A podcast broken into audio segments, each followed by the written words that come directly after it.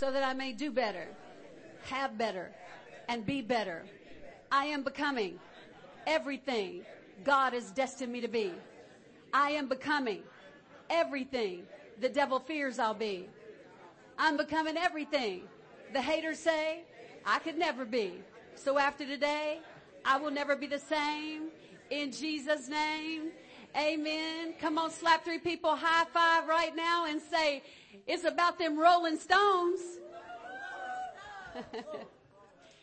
amen, amen, amen. Well, open up your note sheet. You have a clipboard there on your seat so you can put your note sheet in it and you can take notes with no stress, strain, or struggle. Amen. All right, so let's get going here. Well, we started this year declaring that this would be a year of tremendous fruitfulness, the year 2019. Last year, I took the whole year to preach an entire year on breakthrough. And we received some, some incredible, in fact, it was incredible breakthrough last year. And we received some incredible breakthrough. We're sitting in one of the breakthroughs right here. Amen. God got me out of the Starbucks line. I had just just scheduled for us to start having church in a, a, a movie, a little movie theater. And uh, while I'm in, I had just signed the contract, just given him the check. And the Spirit of God says, "Go over to 1960 and, and, and look at look at your old space." I'm like, "Well, I know there's somebody who's got it, but I'll go look." They had been out a week. I looked in the windows and and and it was empty.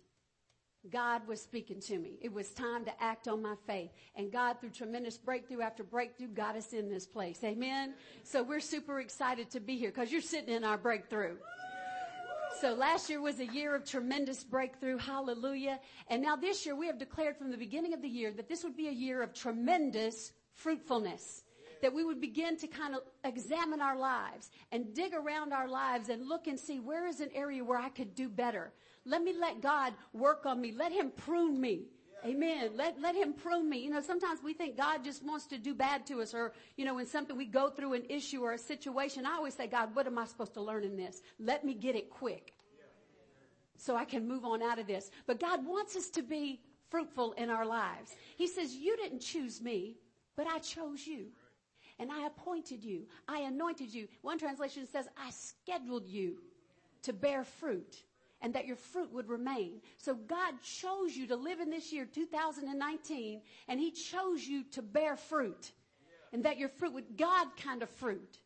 The God kind of fruit in your life.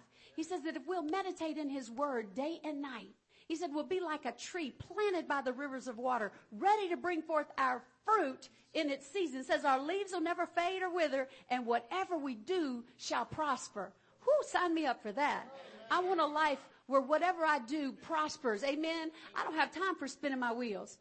I just turned 56 this year. I got to get on, get on with it. Come on. I ain't got time for spinning wheels. I need to bear some fruit. I need my wheels to catch. I don't even feel that way. I, am I'm, I'm, I'm, because I feel like I'm getting old. I'm not getting old. I'm just cute as I can be. Cute as I can be. But I, I don't want to miss out on one thing that God has destined me, for me to do. Not one thing. I want to bear that fruit and I want fruit that remains. When I leave this earth, I want there to be people that I raised up. That, that, because I received the gospel from my pastor and, uh, you know, I received it back in 1994 when I got saved at the age of 31. I received the gospel then and I've learned it. I've walked in it. I've learned to walk through hell and back and back again several times. I've learned how to walk. But you know what? When you walk with God, you don't walk by yourself. Amen. And so I've learned to be fruitful. So I'm carrying this gospel and I'm wanting to impart it to another generation that'll take it like I did. Amen. And won't give up. I came to tell you this morning, don't quit. Don't stop. Don't give up. He chose you to handle the fruit of the gospel, to handle it and to pass it off. We're living in some kind of generation, aren't we? What in the world is going on? What's the matter with these people? I can tell you, they need Jesus. And we got the answer. But see, with all this political correctness and all this, we're scared to open our mouths. But see, Jesus planted you here. He put you here to be full of power. Amen. And to tell people about Jesus. And we ought to be more radical. I just believe that there's just going to be a generation of Joshuas that are raised up that ain't scared. Amen. Wave at me if that's you. He's called me Joshua. I'm not scared. I'm a fighter. I'm ready to go in and take the land. Amen. All right, so so we we have a different topic for every month. So this has been about the Father's business, April. And if you go back and you read about where Jesus, we started out um, talking about how Jesus, when he was 12 years old, the first recorded words of Jesus, he said. He said, oh, because, because they had gone into Jerusalem to celebrate the Passover, and when they left, they thought Jesus, his mom and dad thought they were with him. And they got a day's journey out and realized, where's Jesus? Is he with you? I, I thought he was with you. No, is he? Let me see if he's with his cousins. He's not with his cousins. Oh my God, where is Jesus? They couldn't find Jesus. He wasn't there. And you know the panic that's in your heart when you can't find your child even for five seconds. So they, they went all the way back to Jerusalem, which took a whole nother day, looked for him for another day, and the next day they found him. And they found him in the temple, talking with the priests and the scribes, and, and they were astonished at his knowledge of the word. At 12 years old, his mother said, Jesus, why have you done this? You scared us to death. What are you thinking? How could you have done this to us? And here's Jesus' answer right here. He said to them, Why did you seek me? Did you not know that I must be about my Father's business? We got business to be about. Jesus had business to be about and he was, he was serious about it. So he said, you don't hear from Jesus again for 18 years. I imagine Mary got him by the ear and said, boy, I don't know who you think you're talking to, but you don't hear from Jesus again for 18 years. But the Bible says that he goes home and, uh, and, and he submits himself to them. And, uh, and he, it says that he grew in wisdom and in stature and favor with God and with man. So he grew up, amen? And he grew up in wisdom and, and in favor with God and man. And then Acts 10:38, we, we find out what he did. You know, as he was baptized, he went in the wilderness and he was uh, tempted for 40 days. And he comes in and he stands up in, in, the temple and begins to preach. And then he goes out and begins to do miracles everywhere. Acts 10:38, Acts 10:38 says, God anointed Jesus of Nazareth with the Holy Spirit and with power, who did what? Went about doing good and healing all who were oppressed by the devil, for for God was with him. So he began his ministry. He selected him 12 for his posse, 12, 12 homies, 12 friends, 12 disciples. He hand selected them from all different backgrounds and all different walks of life. We have Judas who was sort of like an accountant, I think.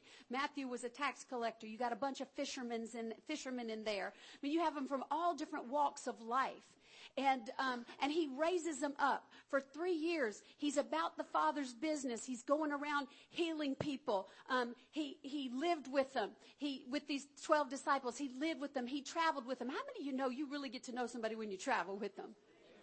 Yeah, you know all their habits. You know everything about them. So these men knew Jesus. Say they knew Jesus.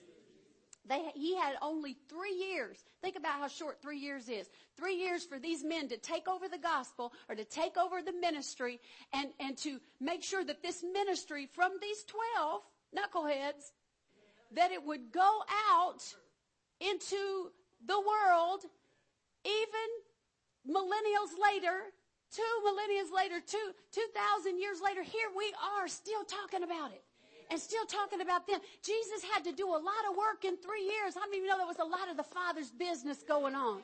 Everything he said, he had to be aware they're watching. Everything that he did, uh, every habit that he had, he had to make sure that it all counted because he was raising up three, I mean, 12 world changers. So he was busy about the Father's business. He had faith that he made the right choices in those men imperfect as they were, he knew that he'd chosen the right ones. Imperfect men, but chosen, handpicked for the job. So they never, they had never, no one had ever seen anything like Jesus. Healing the sick. He got paralyzed people up and walking.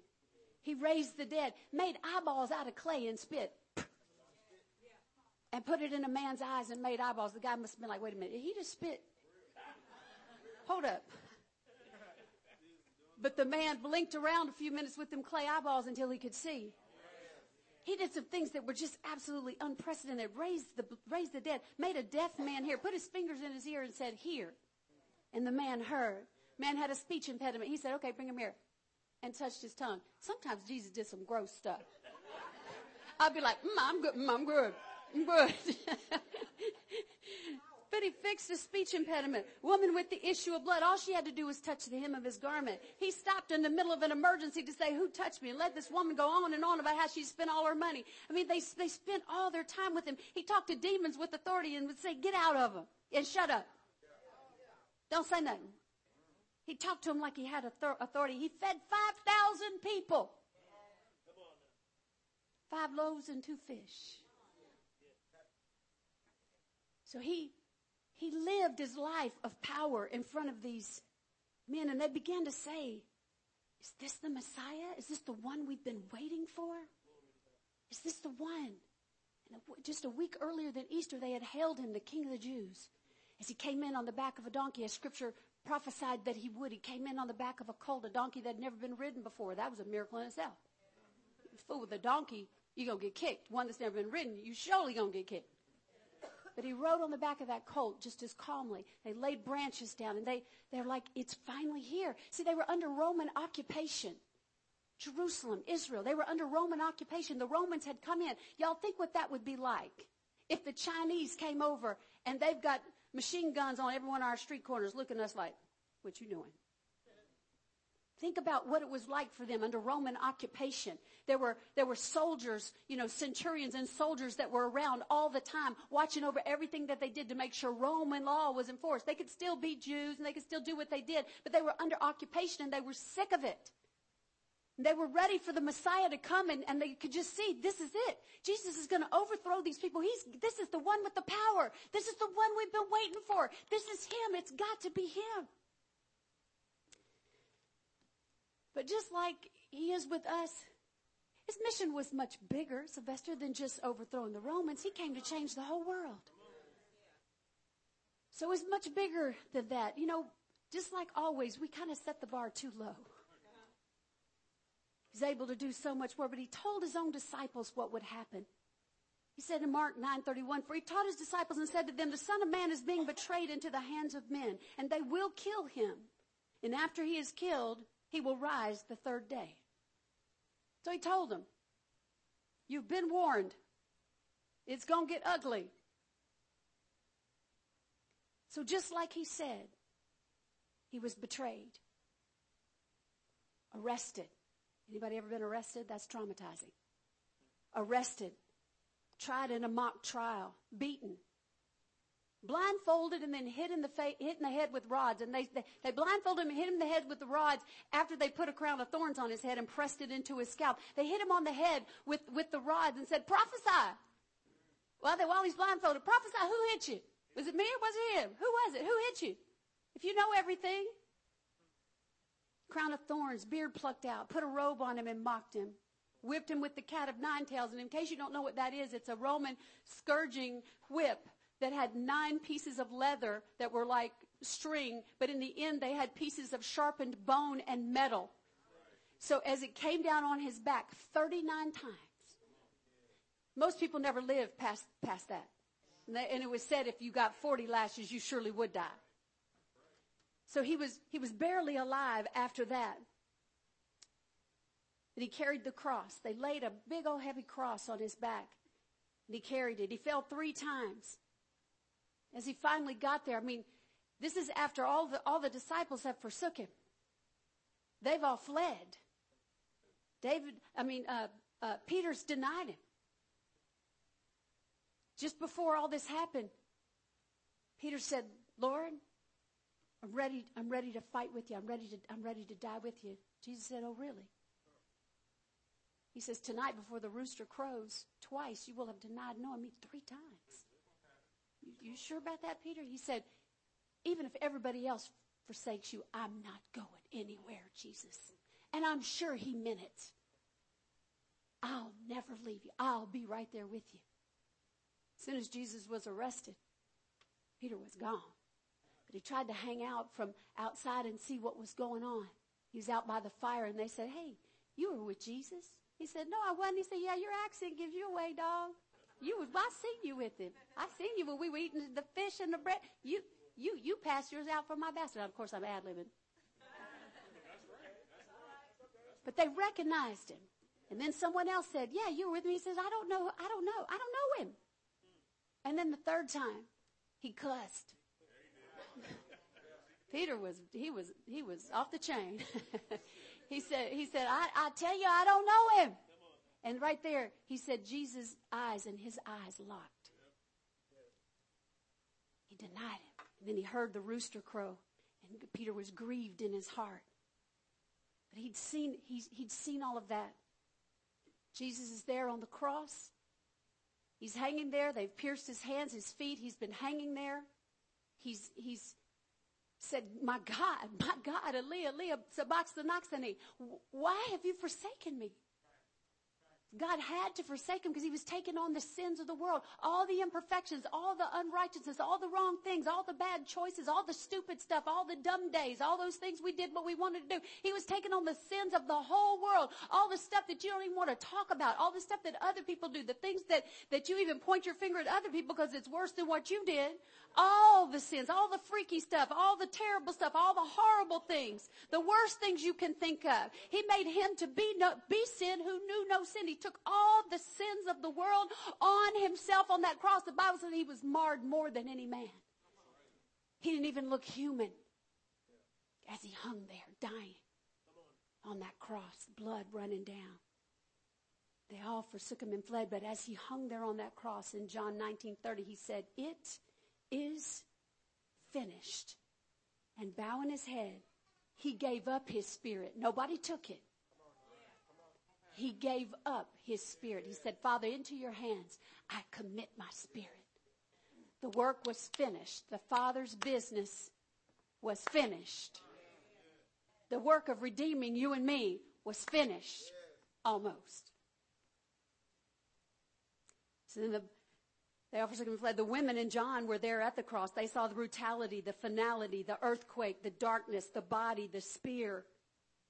They took him down and they hurriedly laid him in a tomb. And then Mary and Salome were there. Mary and Mary and Salome, they were there. They were leaning against the, tr- the tomb as it took several men to roll this huge, huge stone in front of the door. It was over six feet tall and a foot thick. It weighed tons and they rolled it over in front of the door. And, and to make sure that the disciples wouldn't come in and steal his body and say he was raised when he really wasn't, they put a seal on it, a Roman seal, so they could tell if it had been messed with. And then they set guards outside of the tomb, Roman guards, to make sure that the disciples or nobody would come and do it. They, the, the, the rabbis went and said, you know, we just want to make sure that this, that, that, that, you know, things don't get worse by him saying he was raised. So they put guards there. It looks like an impossible situation. Jesus is in the tomb. Mary and Mary and Salome are there and they see the tomb. It takes several men to roll it in front of the tomb. So they they watched it. Roman guards were there. The seal was on it. It was ugly. It was brutal. It was so fast. They were in shock. They were disappointed. They were sick to their stomach. They were grief stricken. Think about how the disciples felt. They were ashamed that they hadn't done anything. They were confused. They were afraid. These imperfect people were feeling all the things that we feel. This Friday night was ending. The Sabbath had begun and they began, they had to rest an entire day on Saturday. They had to rest. It's, it's illegal. They had to follow the law. It's illegal. Illegal. You can't go anoint his body. You can't do anything. You got to just sit and rest on the Sabbath day. But remember, Sunday's on the way. All the places he shed his blood brought victory to our lives. And you know what? It's hard to see victory like you can't see the forest for the trees. It's hard to see the victory in all that brutality. But Isaiah says in 53, 4 verse 5, he says, Surely he has borne our griefs and carried our sorrows. Yet we esteemed him stricken, smitten by God, and afflicted. But he was wounded for our transgressions, bruised for our iniquities. The chastisement for our peace was upon him, and by his stripes we are healed. Those stripes from that cat of nine tails that came down on his back 39 times, by those stripes we are healed. They weren't just happenstance, they weren't just coincidence, it was for our healing. And then as they buried him in that tomb, our sins were buried forever in that tomb. That's your first blank. Our sin is buried with Christ. It was buried in that tomb. Our sin is buried. He has taken our sin so far away from us. He's cast it into the sea of forgetfulness. It's so far away. He remembers them no more. Amen. The old song we used to sing, Living He Loved Me. Dying He saved me. Buried, He carried my sins far away. Rising, He justified me. Freed me forever. One day He's coming back. Gonna be a glorious day. Hallelujah. So rising, He justified me. So now He has to get up. Come on, Jesus has got to get up. He's got to get up so I can live, so I can live a new life in Christ, so I can have eternal life. Jesus has got to get up so we can, so we can get up. Amen? So let's look at number two, Rolling Stones. Now it's Sunday morning. Very early, the disciples are still grief stricken and afraid. But three brave ladies got up early. As a matter of fact, it was the three that watched the stone roll in front of the door. Mark 16, 1 through 3. I saw something this year I'd never seen before. Now, when the Sabbath was passed, Mary Magdalene, the one, now Mary Magdalene um, was not the one who washed Jesus' feet with her tears and her hair. Mary Magdalene had like seven or eight demons that Jesus cast out. She was a wealthy woman, and she used to support his ministry. So when they called Mary Magdalene on TV, the one, that's, that's the wrong one. They said she was a prostitute. Well, it was not her. It was not her. She had a whole bunch of other demons. Okay. Mary Magdalene. Mary, the mother of James, and Salome, they bought spices that they might come and anoint him. Very early in the morning on the first day of the week, they came to the tomb when the sun had risen. And they said among themselves, who will roll, roll away the stone from the door of the tomb for us? So here we have these three ladies with their spices. We'll call them the Spice Girls. Here come the Spice Girls. And they're making their way back to that tomb. But they, they know how heavy the stone is. And they know they're not going to be able to roll it away. But I saw something really cool. That didn't stop them from going. That didn't stop them from walking. That didn't keep them from going to do what they had set out to do. So in the midst of disappointment, they still went to the place where their dream had just died. They were still willing to go to do the best they could with the faith that they had. Now, if they really had faith, they'd have brought an outfit for Jesus to wear out. Come on, think about it. if you were really in the right kind of faith, you would have brought him something to wear. Right? But they brought spices to anoint his body. Why? That was all the faith they had. But at least they were doing something. Where was Peter? Where was John? Where was Thomas? Where was everybody else? At least these girls are going to the tomb. Everybody else is still afraid and hiding out. Well, at least we can do what we can do. So one thing I saw about this is that their faith was what it was. At least they were doing something. So number one, we have to remember this. In our most disappointing times, come to God with the faith that you have. Come with what you've got. He said, if you just have a mustard seed of faith, faith the size of a mustard seed. Anybody ever seen a mustard seed about the size of a pinhead? Mustard seed faith can move a whole mountain. Can tell a tree to be root, a whole big tree, not a bush, not just a little weed, a whole tree. Get up and move. Just a mustard seed of faith. So your faith can do awesome things. So even when, it, when we're disappointed, that's the hardest time to get back in faith, isn't it? It's hard to brush yourself off and say, I'll believe again. We thought, we thought he was the Messiah, but you know, at least I'll go anoint his body. So they went with the faith that they had. They kept coming, knowing there was still something in their way. Have you ever felt like there was something in your way? Something you needed to move? God, if you don't move this thing out of my way, I'm not going to get anywhere. It could be depression. Could be money. Could be a situation, just a situation, a person. Could be another person's sorry attitude.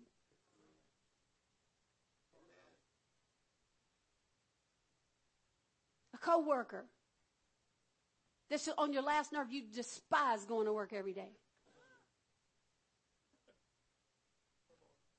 somebody in authority over you. God, if you don't move this, who will move the stone? Your faith is high, but there's just something in your way. You do what you can do, and God will do what He can do. Do what you can do. Bake that hateful coworker some cookies. Humble yourself and do something kind. Amen. Do what you can do and God will do what he can do. All things are possible if we can just believe. Mark 9, 23. If you can believe, some things are possible to him who believes. Is that what it says? Does it say some things? What does it say? Will y'all please put a big circle around all things are possible to him who believes. I believe the girls are going to get the stone moved away. What do y'all think? Number two, God is able to work out what you're worried about. Here's the good news gospel this Easter is that God is already working out what you're worried about. God is already behind the scenes working on it. God had already scheduled that, that stone to be rolled away. Ephesians 3.20 says, Now to him who is able to do exceedingly, abundantly, above all that we ask or think, according to the power that works in us. Hallelujah. So he's able to do it. He's able to do even more than we could think, dream, or imagine. He's able to do more. If I could just get myself in faith and keep going. That's the thing. They kept going. They didn't say, well, we're just three women. It's early in the morning. The sun just barely did come up. There's not going to be anybody to help. We can't move the stone. What are we going to do? Just sit there? I could sit there and look at you at home, Salome. You know, sound like you're named after a deli meat.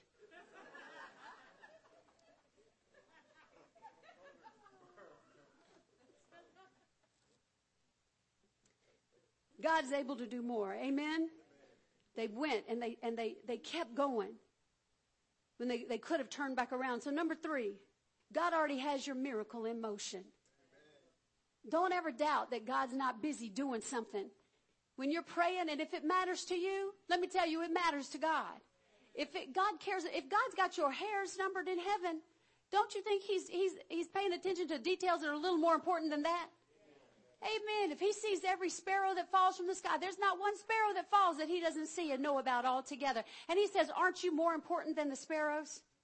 He knows what you need. He knows what's going on. And if you'll just keep coming towards him with the faith that you have, even if it's just a little bit, just keep on coming. I'm telling you, your miracle is already in motion.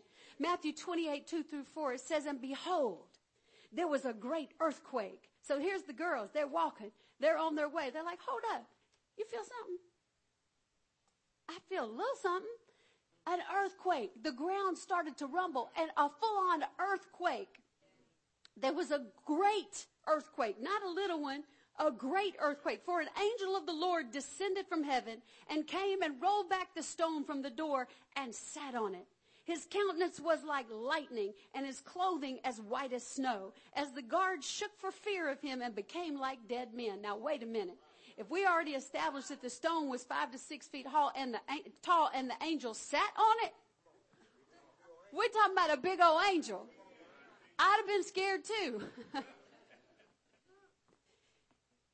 But while they were walking, the point is God was working. There was already an angel that was sent to meet them there at the same time. 1 Corinthians 2 9, it says, Eye has not seen. I'm telling you, he'll do the same thing for you behind the scenes. God will move heaven and earth to make sure that you're taken care of. Eye has not seen, nor ear heard, nor have entered into the heart of man the things which God has prepared for those who love him. Would you underline has prepared? God has prepared some stuff for you. He's prepared some miraculous things for you to move some stuff out of the way for you. And I came to tell you that this Sunday morning that the stones still roll. Amen. The stones in your life, the things that are, that are barriers in your life, God can move those stones right out of the way. Stones will still roll this year, 2019. God is moving stuff in your behalf. He's moving the heavy stuff, the stuff you can't move. See, you do what you can and God will do what he can. He takes your natural and he bring his, brings his super to it and then you got supernatural. Amen.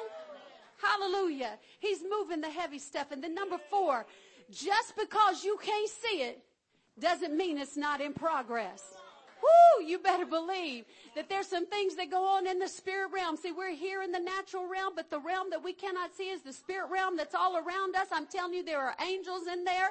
There, there, um, the spirit of God is there. That is where your answer comes from. God begins to move behind the scenes in the spirit realm till it manifests in the natural realm. Look at Hebrews 11, 1. Now faith Now faith is the substance of things hoped for, the evidence of things not seen.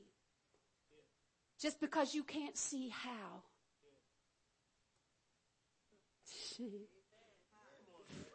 Just because you can't see, see how doesn't mean God doesn't have a plan. You might not be able to see a way but our God will make a way where there seems to be no way. He said, I'll put a river right through the desert. I'll put a road in the wilderness. I'll do whatever it takes to get your answer to you. I just need, give me something to work with. God said, just give me a little faith. Keep walking, keep walking, keep walking, keep walking. When God had called me into the ministry, just a little background on myself. I was abused as a teenager and uh, uh, by my father. My father was was horribly abusive. He used to hit me in the face and call me stupid. We had bruises all over us. We would. I mean, he was physically abusive. He held my sister by the ankles and kicked her in the face until I thought he would kill her one day. It was hor- It was horrible abuse.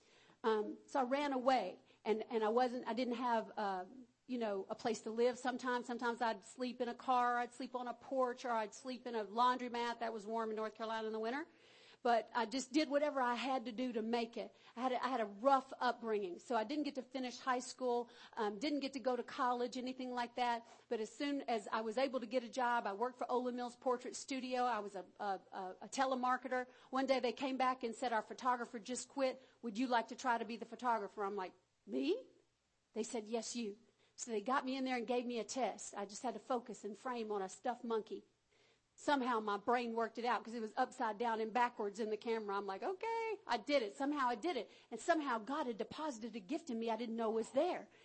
That I, that I had a gift that I didn't know. God had already prepared something and had put it in there for me. So I became a photographer. I became a very good photographer. And in a few years after I'd worked for another studio, I, I had worked for eight years for someone else. One day I said, wait a minute, I can do this for myself. How much I could make in one day what I'm making for him in a whole week. So I said, you know what? I'm, I'm going to be out of here. So I paid payments for a camera. Come on, somebody, you got to you just walk towards your dream. Do, make a way. Do, do what you got. Do the hard stuff. Make payments on something. Go to that class at night. You got to do the hard stuff to make it happen. But I, I got a, I got a camera and, uh, long story short, I started a studio, which ended up being hugely successful over in Old Town Spring. Anybody know where Old Town Spring is? My studio was in Old Town Spring. I was a master at photographing children. Very, very good at it. Was making some serious money. How you like me now? The homeless girl. How you like me now? How you like me now? Amen. God is good. My studio was doing very well. But in 2003, God called me into the ministry. And I would go to that studio. Though I was successful, I was not satisfied because there was something else in me that God had put that I never even knew was there, just like I didn't know photography was, I didn't know there was ministry in me. But I decided I got to sell this studio.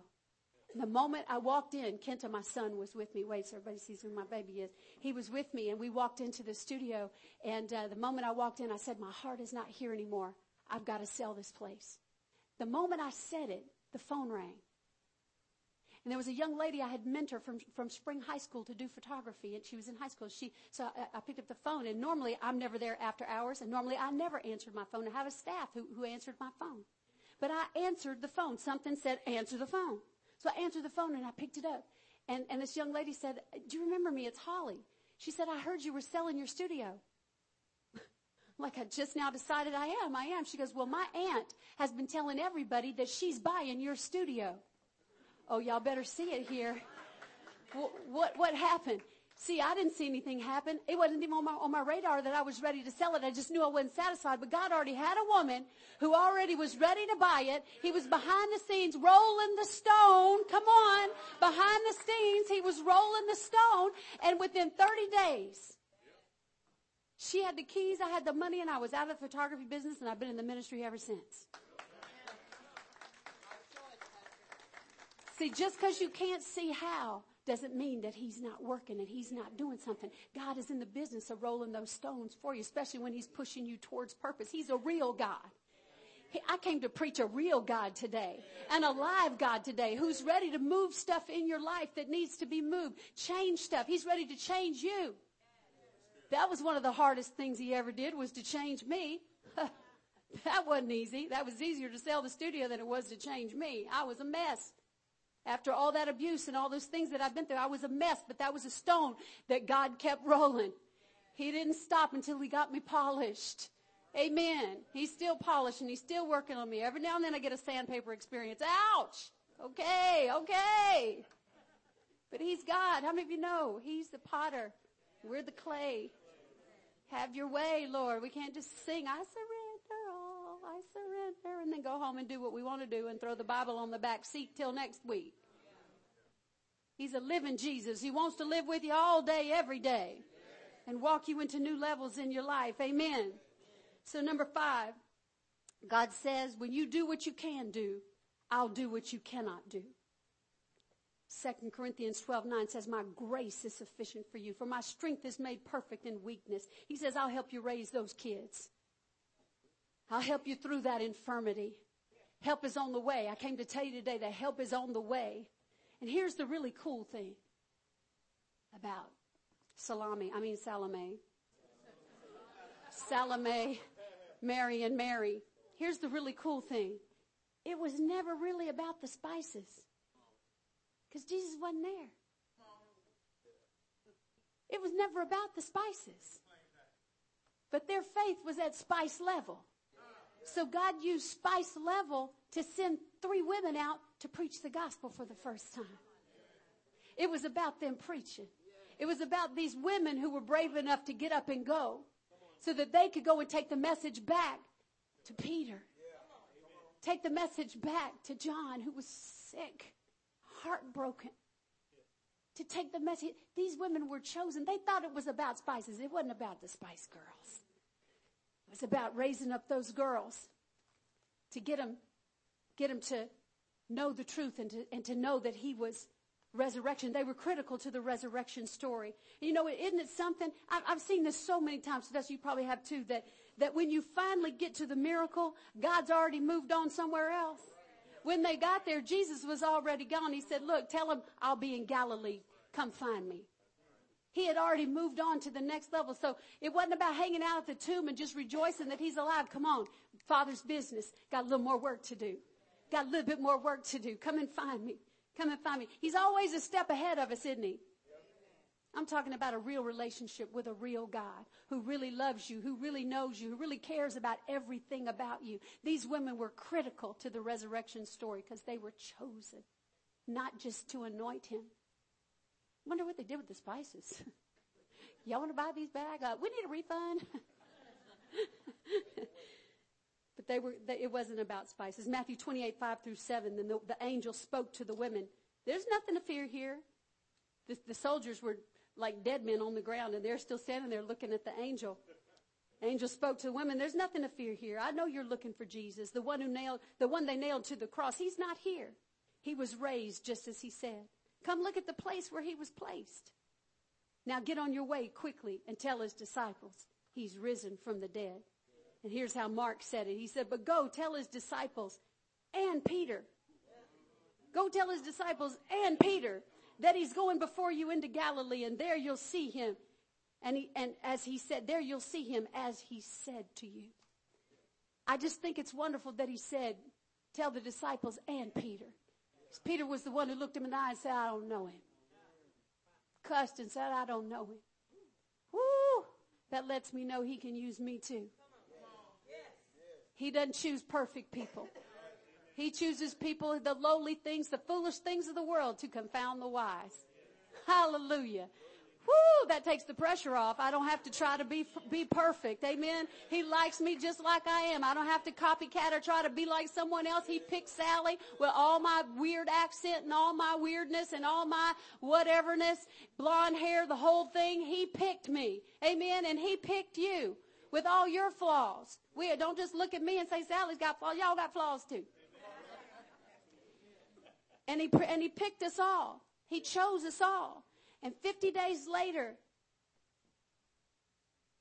talking about Peter, the one who failed the loudest, I've picked him to preach the loudest on the day of Pentecost. I want him to be the trophy and the tri- of my triumph. I want Peter to be the trophy of my triumph and transformation. Peter was a different man when he got filled with the Holy Ghost. He was a different man. Jesus met him in Galilee there on the shore. Jesus was on the shore and, and it's just like Peter, right before they finally found Jesus, Peter said, I'm going fishing. The other one said, we're going too. so they jumped in the boat and they go out fishing. They don't catch anything. And Jesus sees them from the shore as they're pulling in. He said, Hey, have you got any fish? No, we fished all night. We didn't catch anything. Jesus says, Well, throw your net on the right side of the boat. You'll catch some fish on that side. They threw the net over. So many fish they could they couldn't bring. They had to jump out of the boat and drag it to the shore. 156 fish. The Bible records even how many fish they caught. 156. That'd be a good day, wouldn't it, Kenta? My son loves to fish. That'd be a good day. Drug, drug them up onto the shore. And there was Jesus on the shore. And he had made some bread and grilled some fish for him for breakfast. And he says to Peter, Peter, do you love me? Yes, Lord, you know that I love you. He said, feed, feed my lambs. He said, Peter, do you love me? Yes, Lord, you know that I love you. He said, feed my sheep. He said, Peter, do you love me more than these? He said, Lord, why do you keep asking me that? I told you I love you. know that I love you. But Jesus gave him three times to say, I love you. I know you. I love you and I know you. I love you. He gave him a chance to, to take back the denial. Wow. Ain't Jesus awesome? Wow. And so Failure is not the end. It's the hinge that swings the door of God's grace wide open. And he had already told him he'd rise again on the third day. And this is something right here. He'd already told him that he'd rise again on the third day. But isn't it just like us sometimes that we can allow the disappointment of the moment to make us forget what he said? Sometimes we forget that his word said, wait a minute, I'm, I'm more than a, I'm more than a conqueror. Why am I all down in the dumps? Wait a minute, I'm an overcomer. Why am I frustrated? Why am I upset? Let me just speak God's word. We get in the frustration of the moment and we forget what he said. He had told him, I'm going to rise again. He had told him. Seems like they should have been just having a campfire outside the tomb. Wave at the soldiers every now and then. He's coming out. Don't know how, but he's coming out. But they forgot in the disappointment, in all the mess, in all the, the, the being upset about it. They forgot. That's why Jesus um, instituted the, the Last Supper. But, but I have a rock for everybody today. I want everybody to take home a rock. Because I just want you to remember that God is in the business of rolling rocks. And the things in your life that need to be rolled, the things that need to be moved, I just want you to have a remembrance. But if I could have my ushers go ahead and pass out communion. You know, when Jesus instituted the Last Supper, he said, I want you to do this as often as you eat or drink in remembrance of me. I don't want you to forget when you get frustrated. I don't want you to forget when things look bad. When it looks like there's no way out. When it looks like the stone is too heavy. When it looks like things are just whacked out in a mess. When things look bad. I want you to remember. I want you to remember. I want you to remember. That's what communion is all about, remembering. He said, I want you to do it as often as you eat or drink. You don't just have to do communion at church. You, you can do communion at home in your kitchen. You can do communion sitting at your desk at your office. You don't even have to get loud. You don't have to say shunda, shout hallelujah, or run or roll on the floor. You just have to say, Jesus, I remember your body. I remember your blood. I remember that you, you, you rolled that stone away. And you know what? Jesus didn't even need the stone rolled away. He had a glorified body. He could walk through walls and eat breakfast. It's going to be something. And you know what the wonderful part of resurrection is? Is that it lets us know that one day we're going to have eternal life. One day we'll there will be a bodily resurrection for all the saints of God. That we'll be reunited with our spirit. Our body and our spirit will be reunited. That's why I just did a funeral for Vicky's mom uh, just this past week on Wednesday. Was it on Wednesday? On Wednesday, and uh, they the the uh, I don't call him the Undertaker, but isn't that what you call him? Undertaker. Such a horrible word. What do you call him? Funeral director. Funeral, that's better. Undertaker. Isn't he a wrestler or something? Yeah, but but he, um, he pointed out that all the tombs faced east and it was very important that they get her feet situated facing the east so that on resurrection day, all the Christians want to be facing east because Jesus is coming from the eastern sky. He's coming again. Amen. He's coming again. We shall not all sleep, but we shall all be changed in a moment, in the twinkling of an eye at the last trump. The trump of God will sound, and the dead in Christ will be raised incorruptible, and we shall be changed. We caught up together with him in the air to meet the Lord, and so shall we ever be with the Lord. Amen. Amen. The older I get, the more excited I get about that. When I was young, I was like, wait, can you just wait, Jesus? Just wait a little bit. All right, so if you would peel back and take the little wafer out, the wafer is, is thin and slim because it's symbolic of the um, unleavened bread of Passover, and Jesus is our Passover lamb. So just hold on to the little bread and let's just remember his body. Remember what he did for us. Amen.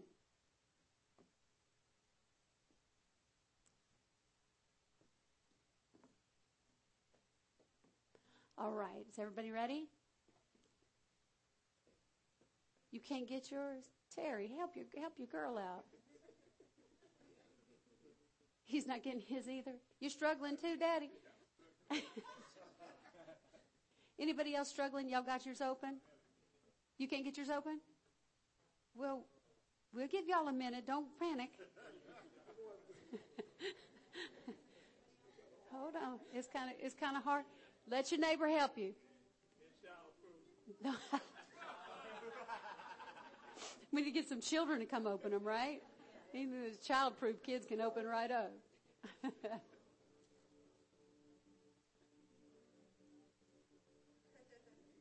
All right. Did we get it open? Pastor Robert, can you come help? Did you get it? You got it? You got yours too? Okay, everybody hold up the bread. Let me see if you got it. Everybody get it? You still struggling, Tarina?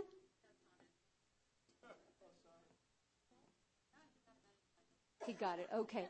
All right. Let's just hold up the wafer and let's just remember. He said, I don't want you to forget. Peter and them forgot what he said. Amen. We don't want to forget. We'll never forget. Amen.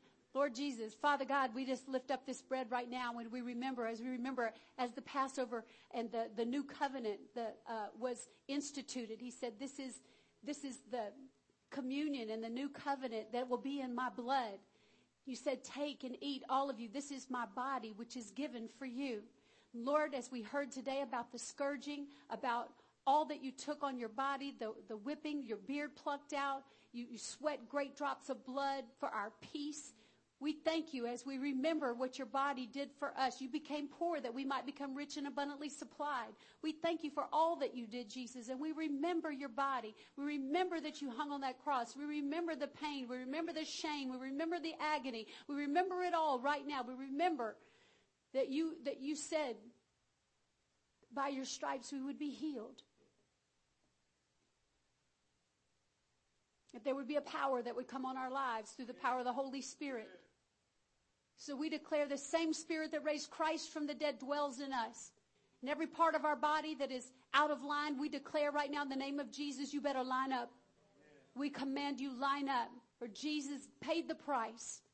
It is the children's bread to be healed. So we declare healing. I speak every person under the sound of my voice. I say be healed in Jesus name. Be healed every bit whole in Jesus name. Thank you, Jesus. We remember your body now. Amen. Receive.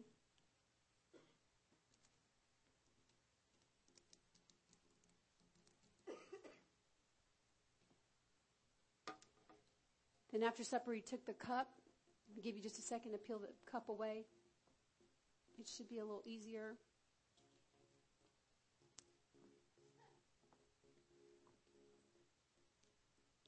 After supper, he took the cup.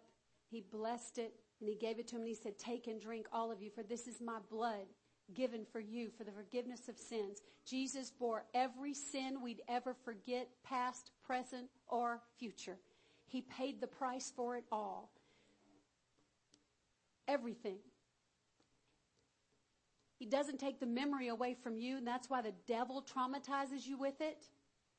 But the Bible says we take every thought captive to the obedience of Christ. You got to say, you know what? When he reminds you of your past, you remind him of his future. Remind the devil of his future that he has none. Amen. So, Lord Jesus, we remember your body. We remember your blood. We thank you that b- because you gave your life's blood, because you died on that cross, we could be forgiven and put back in right relationship with God. We have eternal life. We have a new life. We're raised to a new life with you. We become a new creature, a new creation in Christ Jesus. Our lives are never the same again. So, Lord, we thank you that we're living out that new life today and every day, God, that you're living through us, that we're crucified with Christ, nevertheless we live. Yet not I, but Christ lives in me. And the life we now live in the flesh, we live by the faith of the Son of God who loved us and gave himself for us. We receive it and we remember your blood. Thank you, Jesus. Can you just say thank you, Jesus, this morning? We thank you for doing what we couldn't do for ourselves. We thank you for dying a death for us that we could never die for ourselves. God, thank you that we have eternal life with you, that we've been put back. We've been justified. We've been put back in right relationship because you raised from the dead. We are justified. Thank you, Lord, for freeing us forever. In Jesus' mighty name, hallelujah. Come on and receive. Amen, amen, amen. Hallelujah. Um, can I get Kenta, Sylvester, get a couple people to grab some of these rocks and pass them out to you guys? I want everybody to have a rock, just as a little, it's just a rock, but it, but it's more than a rock. It's something to help you remember. Timothy, what's your friend's name? Andrew. Andrew, can you come help pass out rocks too?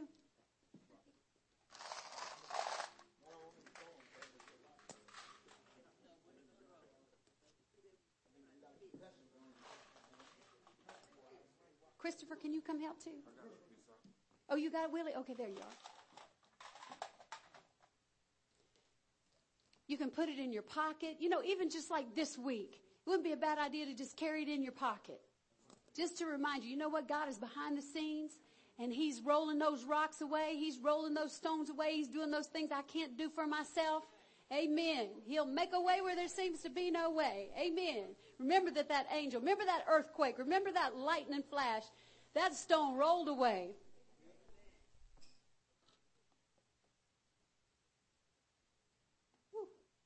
Forget my hearing. All right. Now, let me get everybody to come back to order really quickly everybody to come back to their seats after you've gotten your rock. All my ushers. Did everybody get a rock?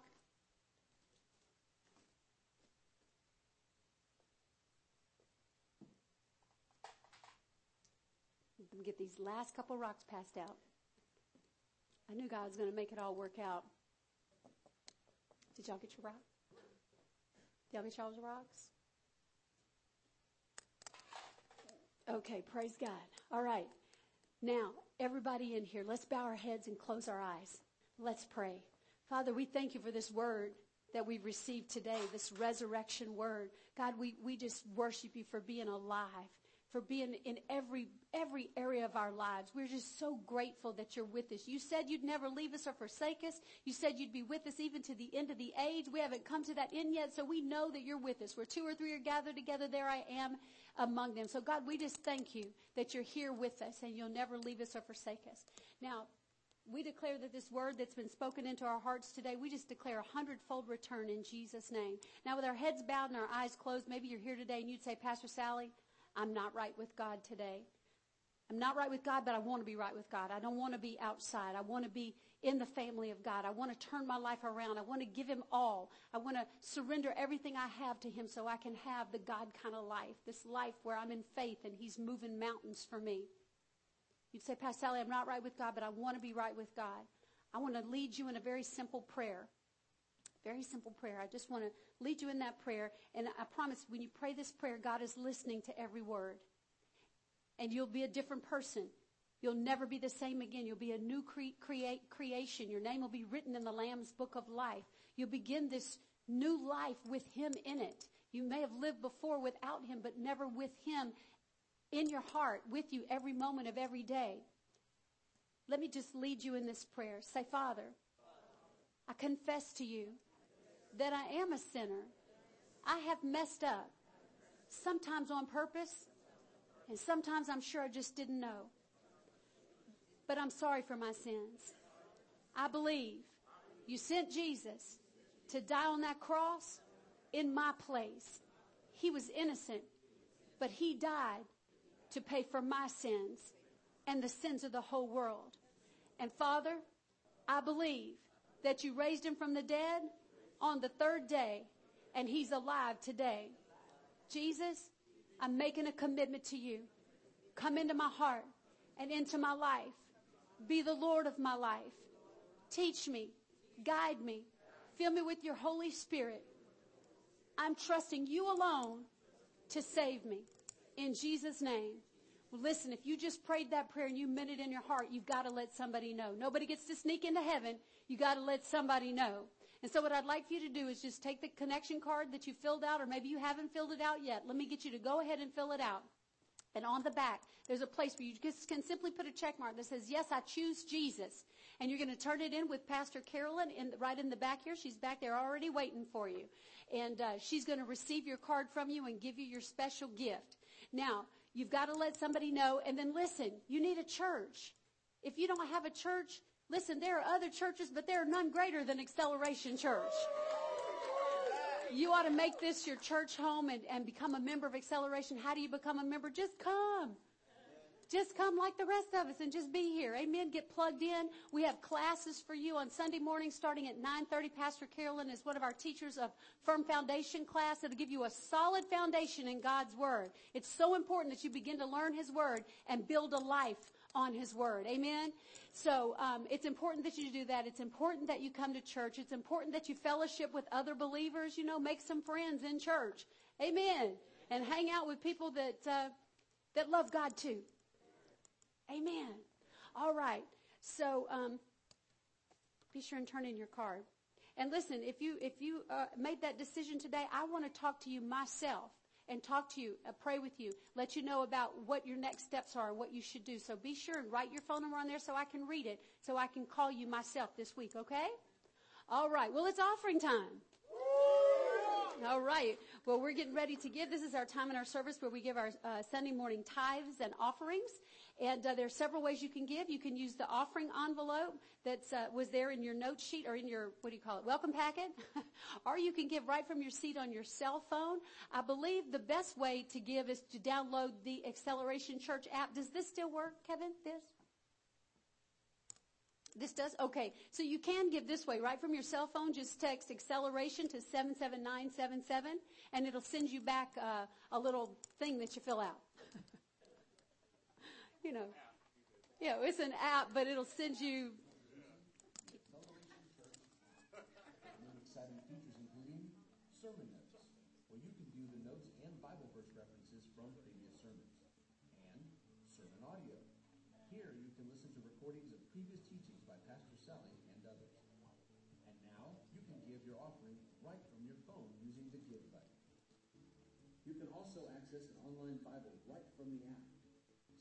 sign Choose from many different departments to serve in.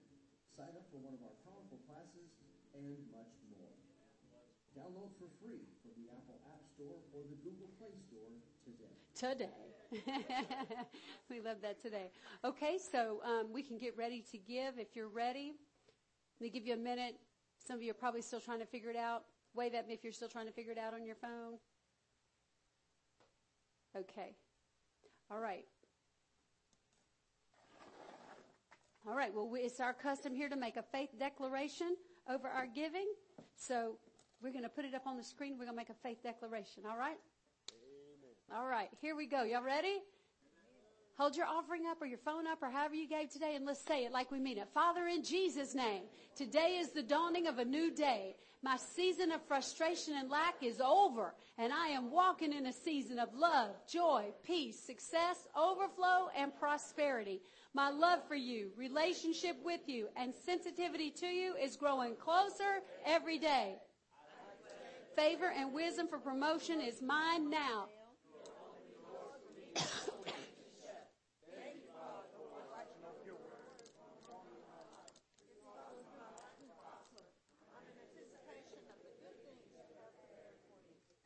Blessed to be a blessing.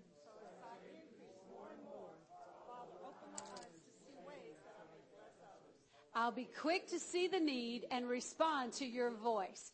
Because you have planted Acceleration Church here, Humble, Texas is experiencing revival. I decree that the Spirit of God is drawing multitudes here from the north, south, east, and west.